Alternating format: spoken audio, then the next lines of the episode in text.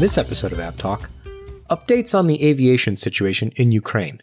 Plus, Airbus goes big with an A three eighty flying testbed for hydrogen propulsion.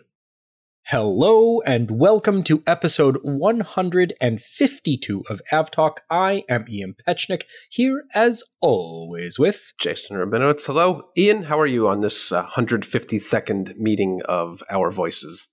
I am. I am. I'm well. How are you, sir? Good. Thank you. But you make it. It's. It's like the the intro to a sporting event. one hundred fifty-second annual. Yeah, when when podcast. teams have been when teams have been going one hundred fifty-second annual, that would be that would be something.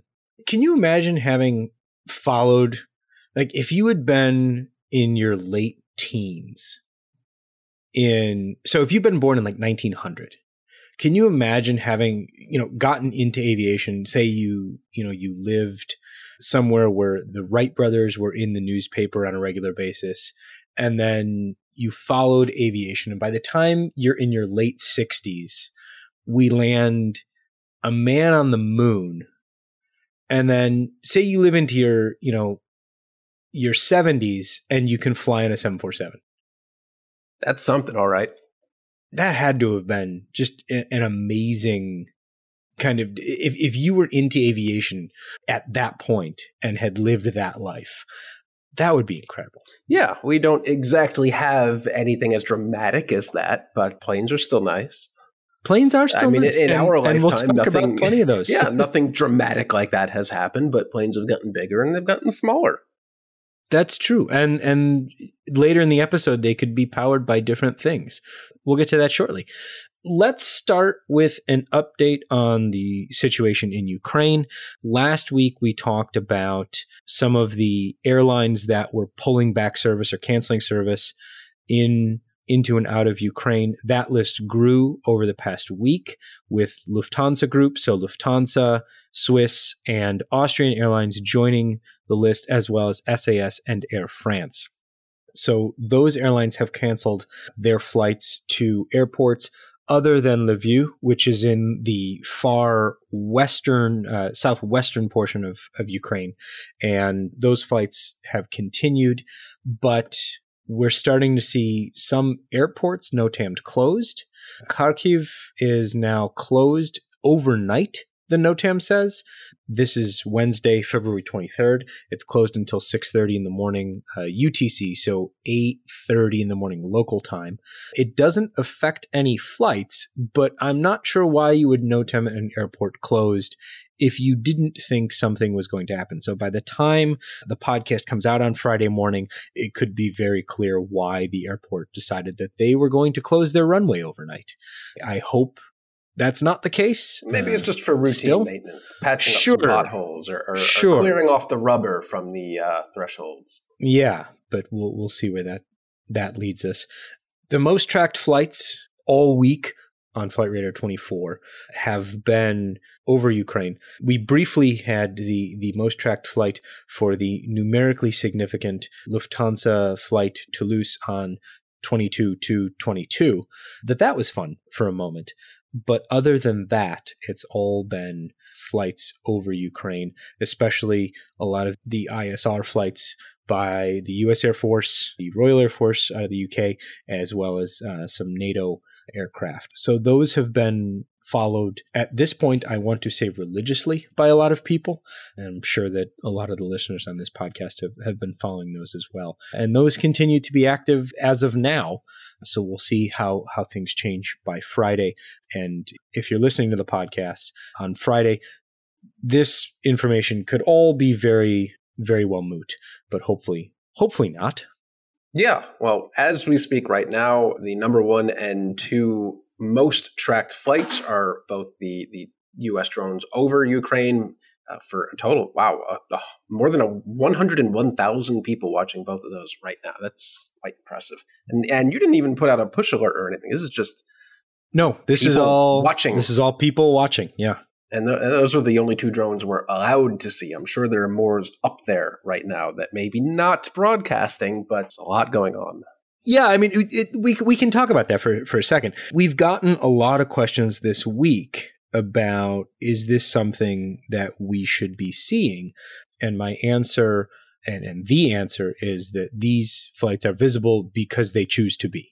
These aircraft are broadcasting, in the case of the, the two U S Air Force R Q fours, they're broadcasting Mode S, not A D S B.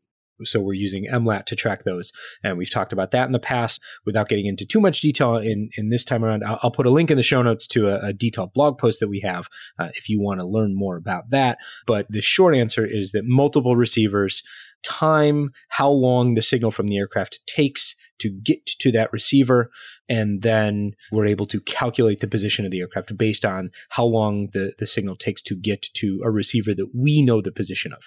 So then the latitude and longitude basically are, are able to be calculated for the aircraft and then displayed as the track. Right, uh, because but, these aircraft are operating at such a high altitude, I'm sure they're pinging a lot of receivers at any given time. One is operating at fifty-one thousand feet, the other was at fifty-four thousand feet. So there's quite good coverage on these where it, it naturally looks like regular A D S-B tracking. Yeah, and it, the other...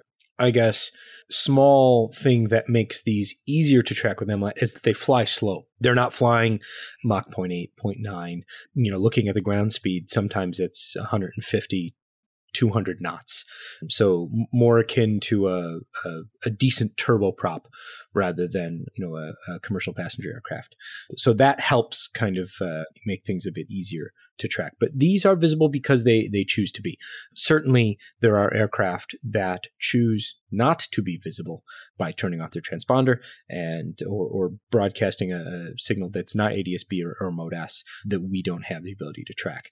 So certainly the these aircraft are announcing their presence. I like the way that you put that. They, they are trackable because they choose to be trackable, as if the aircraft itself is sentient and it, it has turned on a switch. But uh, it is a very intentional thing by the U S military. Somebody has pushed a button to make the drone transmit that. It has not decided on its own, I want to be tracked publicly.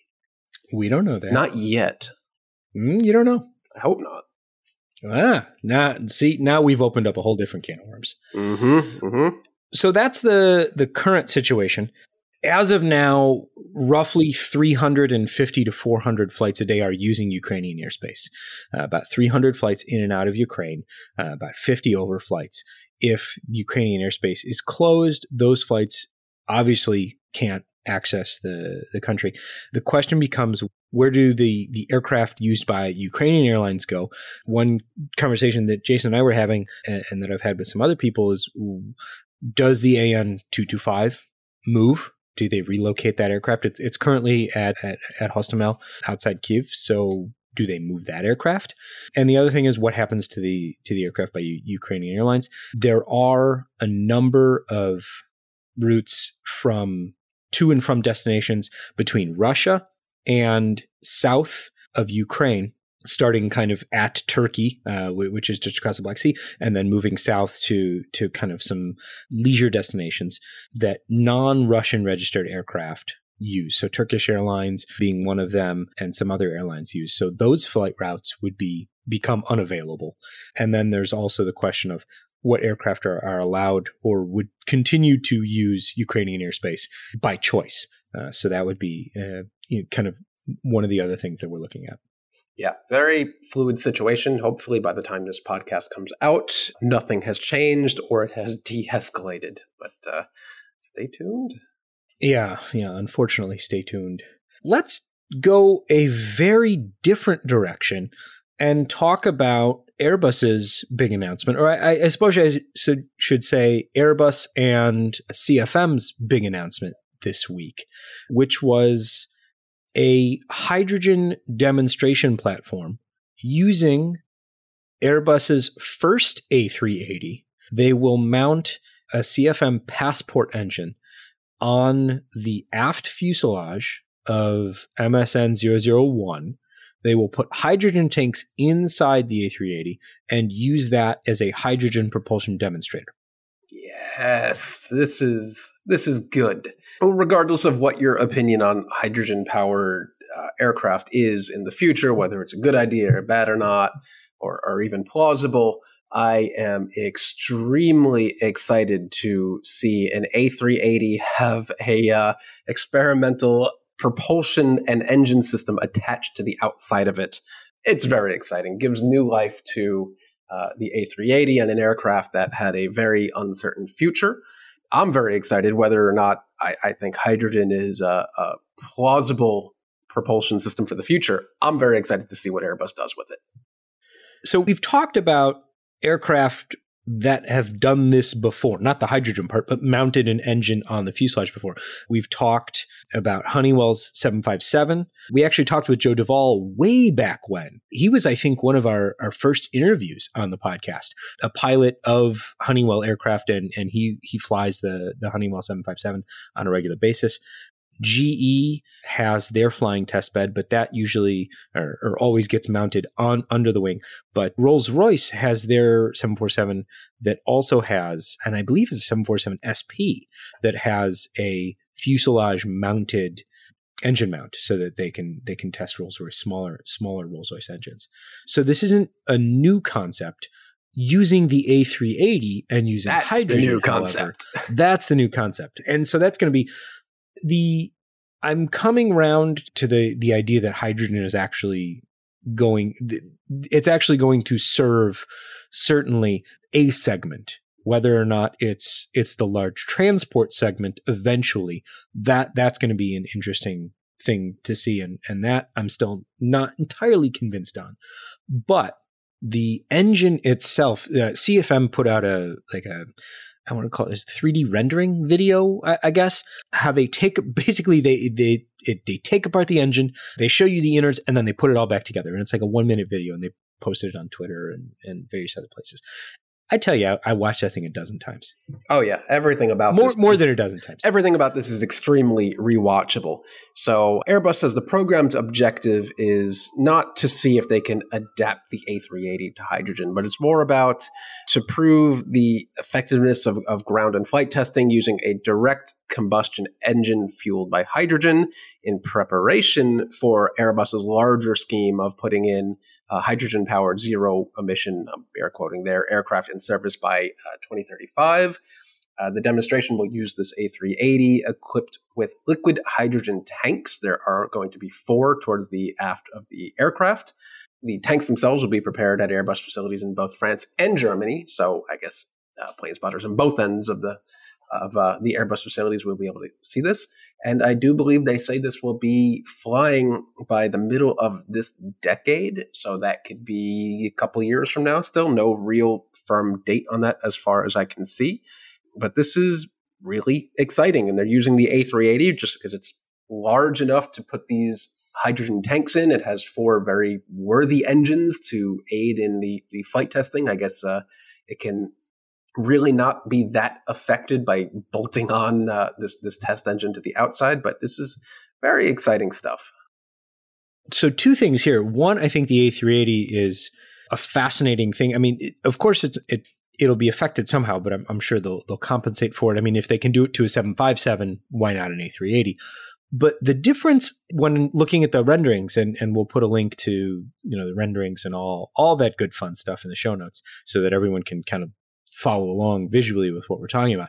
But they're mounting it to the aft fuselage, wh- yeah. which is all two other aircraft that I know about. And, and if I'm missing one, let me know at podcast at f r twenty-four dot com uh, if I'm missing any of the engine test beds where they've mounted an engine to the side of the fuselage. But the other two, the seven fifty-seven and the Rolls-Royce seven forty-seven, they have the engine mounted on the forward fuselage ahead of the wing. So the, the Passport engine is not huge. Uh, it, it's C F M's comparatively tiny. Yeah, I mean, compared to the Trent nine hundreds that it's got on it, it's used for, let's see, it's tw- up to twenty thousand pounds of thrust. It's a business jet engine, and I'm trying to grab real quick to see which aircraft it's been fitted to. Um, that's a really good question. Because why do I, why do I feel like the uh, Honda Jet comes to mind? That could be. But the one of the interesting things is the engine itself is not that large. So we're not talking about this this huge engine. We're we're talking about something that that's much smaller. Powered the the Global seventy-five hundred, the Bombardier uh, long-range business jet. So uh-huh. it's it's not huge, but it's also not tiny. But Airbus has provided some information about why they have put the engine at the rear of the aircraft. And I quote, "It will be mounted along the rear fuselage of the flying testbed to allow engine emissions, including contrails, to be monitored separately from those of the engines powering the aircraft." You would think that putting it forward of the existing engines would make that easier, but I'm sure Airbus and G E know what they're doing. Well, so that is interesting. I, I saw that mentioned and then had promptly forgot about it, but thank you for bringing that up again. That'll be really interesting to see what they do. I don't have official information on this, but what I'm assuming they will do is fly the D L R sniffer plane behind it, mm. uh, which is the, the German Aerospace Research Engineering Lab. And they have an aircraft that is set up to basically sniff another airplane's exhaust and fly close enough where they can get readings.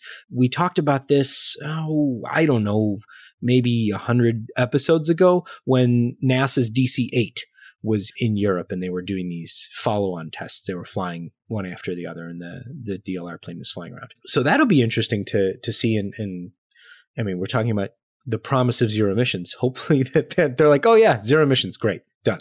Yeah. Again, this really puts to test the, the engine itself and the emissions. It doesn't really seek to answer questions about the actual production of hydrogen, or, or I guess it will, the, the storage of hydrogen, but there's still a lot of unanswered questions about the, the actual sustainability of hydrogen, uh, the production of hydrogen. But this is a, obviously a very large piece of the puzzle. In September, when we were in, in Toulouse, Airbus said by twenty thirty-five, we're going to fly a, a hydrogen-powered aircraft. And they seemed very earnest that that was their timeline. Does that timeline falter? Probably, as with any aerospace undertaking. But it's good to see that they're going to have something in the air, at least testing the beginnings of, of something in a couple years. But I tell you what, I want to see this thing fly. Oh, absolutely. Um, if anyone at Airbus is listening, I would very much like to be there when this thing takes off for the first time. yeah, yeah, exactly. So we both did a little T V watching over the weekend, beginning of the week. And we got a, uh, someone wrote us on Twitter and said, hey, what did you guys think of Downfall, the Netflix documentary on the seven thirty-seven Max? And Jason, you watched over the weekend. I watched it last night. What did you think of it, sir? I mean, honestly, that there's not much new information that I, I gained from watching this documentary, except for, you know, a, a renewed feeling of, of just anger that this was allowed to happen and that no one has really faced any legitimate consequences, and we're, we're not exactly in the same position where we were with, with the issues at Boeing, but we have, have not come nearly as far as we probably all would have hoped. But for anyone who who maybe isn't super into this industry and doesn't know all of the, the nitty-gritty detail of, of what happened with the Max, it, it is a very eye-opening look, I'm sure. Yeah, I, I think I'm in a very similar kind of a, a very similar vein. I think that if you've been a longtime listener to the podcast, if you've been following this from the beginning, there weren't any real surprises. It lays everything out, I, I think, in a in a very straightforward manner. I thought it was well done, the crafting of the story, the way they did it. That said, if you haven't been following it, or if you're, you know, if you recently started listening to the podcast, the way it is portrayed and the the information that, that comes out, I, I think is is certainly eye-opening. And and like Jason, I, I, I yeah, I came away with a, a renewed sense of anger. One of the things that that I thought it did well, though, was lay out the kind of the cultural push that took place in Boeing after the McDonnell Douglas merger, or or kind of at the, the genesis of the McDonnell Douglas merger, and, and as Boeing turned into basically what McDonnell Douglas was. The long and the short of it is that Boeing was an engineering first company and then became a, a financial company that happened to do engineering. And this was kind of you know, the, the gist of Peter Robinson's book, uh, Flying Blind, along the similar lines, but it gets into much more, the book gets into much more detail, obviously, because it's it's longer than a film, that, you know, how that all occurred. But I thought they laid it out quite well. Yeah, that's a good point, that it, the documentary isn't just solely about the Max. It's about the the decades-long story that ended up with the tragedy of, of the Max and that and the, the subsequent grounding, that, yeah, the the... how the corporate culture went from engineering first, do the right thing, if there's an issue, go fix it, to basically how do we appease Wall Street and, and eke out the highest level of dividends to our shareholders above and beyond anything. And, and really more than anything else, it's really kind of an indictment on our economy as, as a whole, just really maximizing profits more than anything else. And I've talked with some other people, and I, I think that's really the why nobody has faced legitimate consequences from this, because if you prosecute somebody at Boeing over what has happened with these crashes, you're, you're kind of indicting the entire American economy, because every company is doing what's best for their bottom line at the end of the day. Um, so I, I don't know. Again, the whole thing just kind of made me angry all over again. Yeah, but I, I think one of the other takeaways here is kind of knowing what we know now about what's happening at the F A A, seeing the F A A with a renewed sense of regulatory authority, especially after the, the law that Congress, and, and part of the documentary follows the hearings that were held in Congress that culminated in the aviation law that was passed by Congress, basically reinforcing and strengthening the F A A's oversight.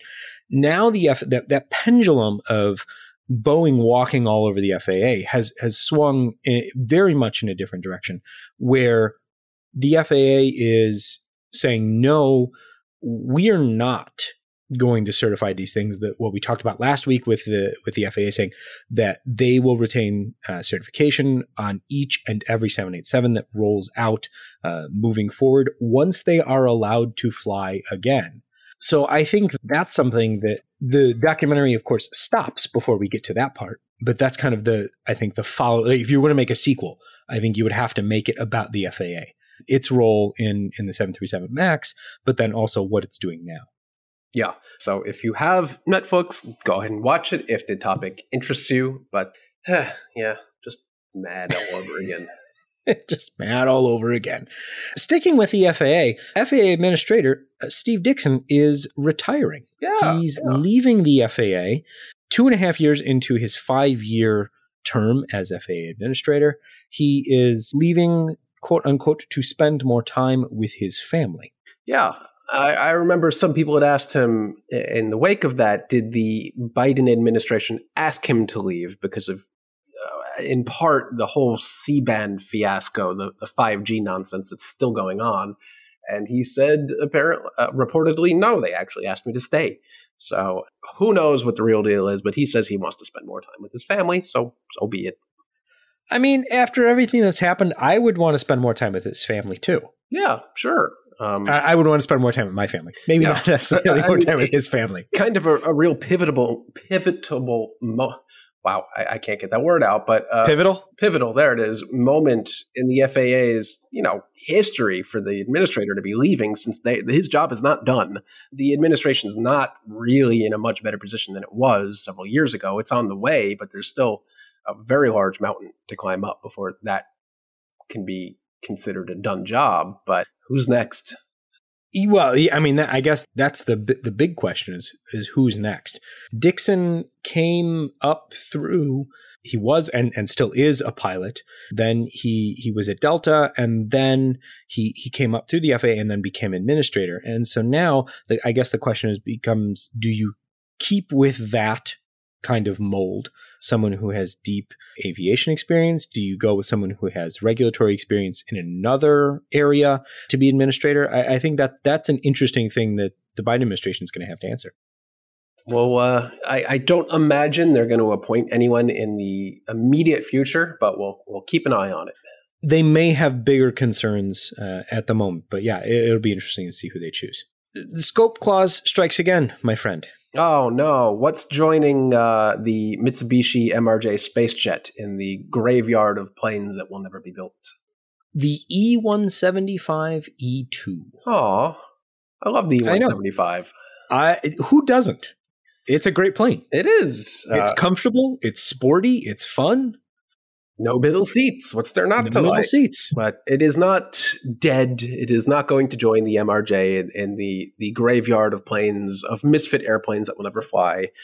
But it probably is. I mean, they said they're going to delay it, what, till twenty thirty or something? Yeah. I mean, if if they build it, it'll something big has changed. Yes.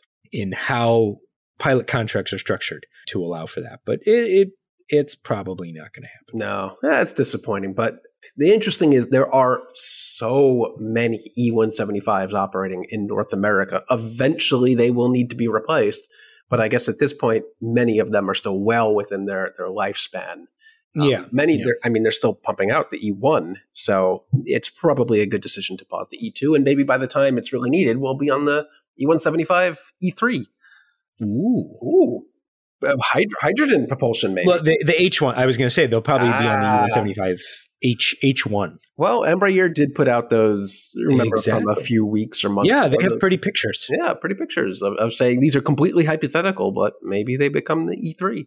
Well, but they, they've also partnered with Vitero, and I forget what the engine manufacturer was on this, but for an electric aircraft. So that's... To be fair, who hasn't? Well, I mean, this would be an electric aircraft with an actual purpose. Oh, you know, thinking right. thinking along the lines of the the e, uh, E S nineteen, where you would have a, a small, basically it's a Dash eight replacement for airlines like Vitero, which are flying these these E A S routes. Surely, so, once again, I'm going to mention them again, to be operated by Mesa. Fair enough. Let's see. What else do we have in the regulatory uh, regulatory area? Oh, we have South Korea saying yes to the Korean Air Asiana merger. Provisionally. They haven't given the, the A-OK. They've given the okay. Okay. Now they got to figure out, what do we need to extort from this combined airline to make it palatable to the competition? Exactly. So that'll be something to keep an eye on. But they didn't say no, and that's the important thing. That is important. I don't think that was ever going to happen at this point. This is a merger that seems like it really does need to happen. And it is a country where there is significant low-cost airline competition. So we'll see what they have to give up. I can't imagine it's all that much, but the two combined have plenty to give. Yeah, exactly. Also with plenty to give was Sir Tim Clark. Oh, boy. This was... Uh, This was a who fun interview. Who continues to to speak his mind, and hopefully he can come on the podcast and speak his mind. That would be great. Uh, Remind me, where did this interview come from? We're going to work on that one. Let's see. This was published in Airliner Ratings, I believe. Yes, originally, but I, I'm not sure where where it originally. It was published in Airliner. I'm not sure if it, that was the original reason for the interview or not. But it comes from Andreas Spaeth. Yeah, so the, the gist of it is, uh, as a reminder, Tim Clark is the uh, soon-to-be-retiring president of Emirates, who has nothing left to lose at this point. He has been extremely vocal about anything and everything you ask him at this point, basically. He had lots of jabs to throw at Boeing and Airbus. He was sympathetic to uh, Qatar's issues with the A three fifties, which is really, I think, the first time we've seen another airline executive even acknowledge that the problem is a thing.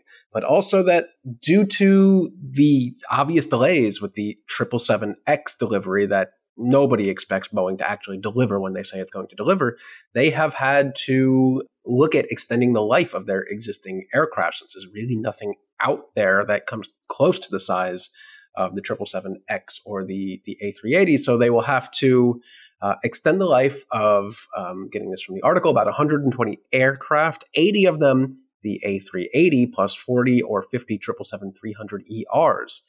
That is interesting that we will see the A three eighties given some new life to last maybe up to more than fifteen years through the mid twenty thirties.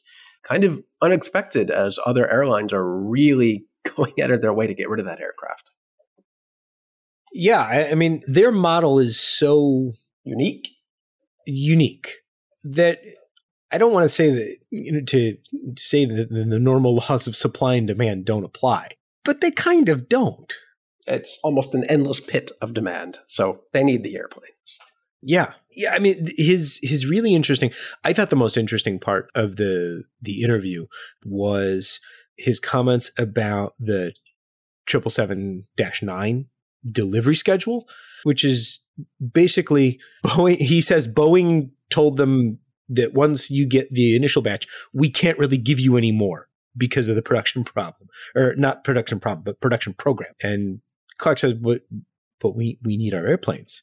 So that's going to be an interesting thing to see how quickly Emirates can get the, the seven seventy-seven nine. And then, like you mentioned, his comments about the, the A three fifty paint issue with Emirates eventually down the production line for the A three fifty, Clark basically saying, hey, fix the problem or we're not taking the planes. Yeah, if this is still a problem when whatever the problem is, we will not be taking those aircraft. And uh, on on the seven seventy-seven nine or the seven seventy-seven X, also interesting that that Boeing has apparently also already produced twelve of those aircraft for Emirates, and they are in storage without the engines on. And because of the certification and remedial work, they They don't know when they're going to get those aircraft. And of course, the, the line is that uh, they're not due to be certified until July twenty twenty-three. And if lucky, they'll get them six months to a year later. And if it's delayed too much longer, uh, Tim Clark basically said, you can keep your aircraft. We won't need them by then. Yeah, I mean, that's that's kind of crazy to me that through all of that, they would just be done with it. The other kind of, it seemed like a throwaway line too, but where he mentions the seven eighty-seven having the same paint problem. To a lesser degree. Yeah, the seven eighty-seven, and, and I'll quote from the interview, the seven eighty-seven also has the same kind of problem, but not as bad, for example, on the wings at Etihad. So that's interesting to me because I hadn't seen that before. Had you? No, but you, you can be sure I'm going to go take a look at that now. Yeah, yeah. I mean, that's that'll be an, a very interesting thing to to see if there's a follow up on. None of Etihad's seven eighty-sevens are particularly old. The uh, the average age of their dash nines is only four point six years, so they're they're not that old. But much like Qatar, these aircraft are flying constantly in and out of, of extreme heat, probably flying to much colder places. So I guess it would make sense if these aircraft, the composite aircrafts, are having the same issues as the, as the A three fifty, but apparently to a lesser degree. Yeah.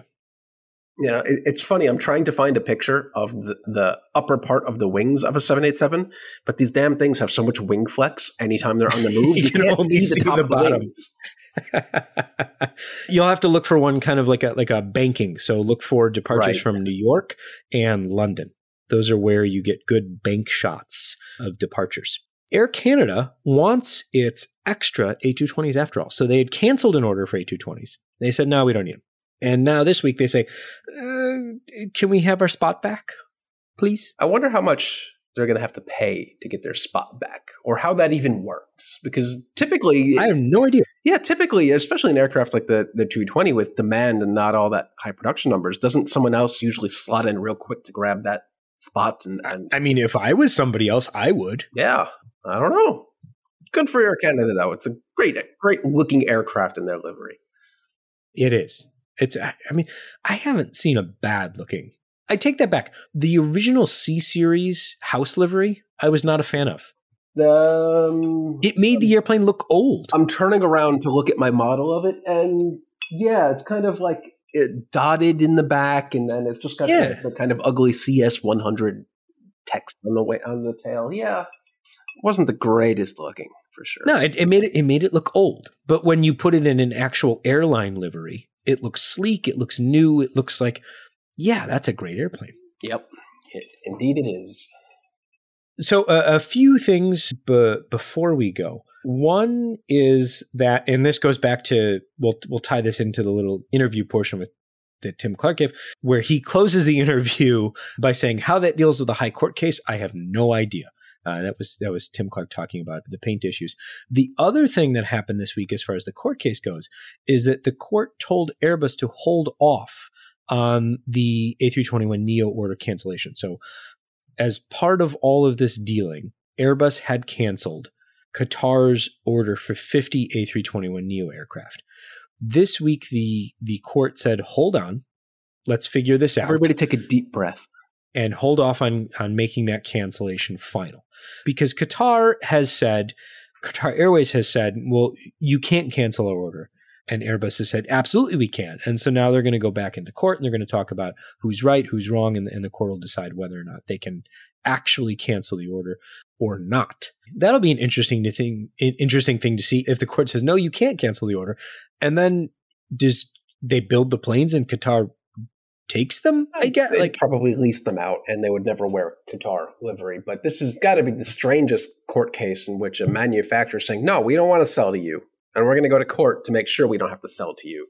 It's just a bizarre situation. And and eventually we'll get to the point where everybody takes a big step back.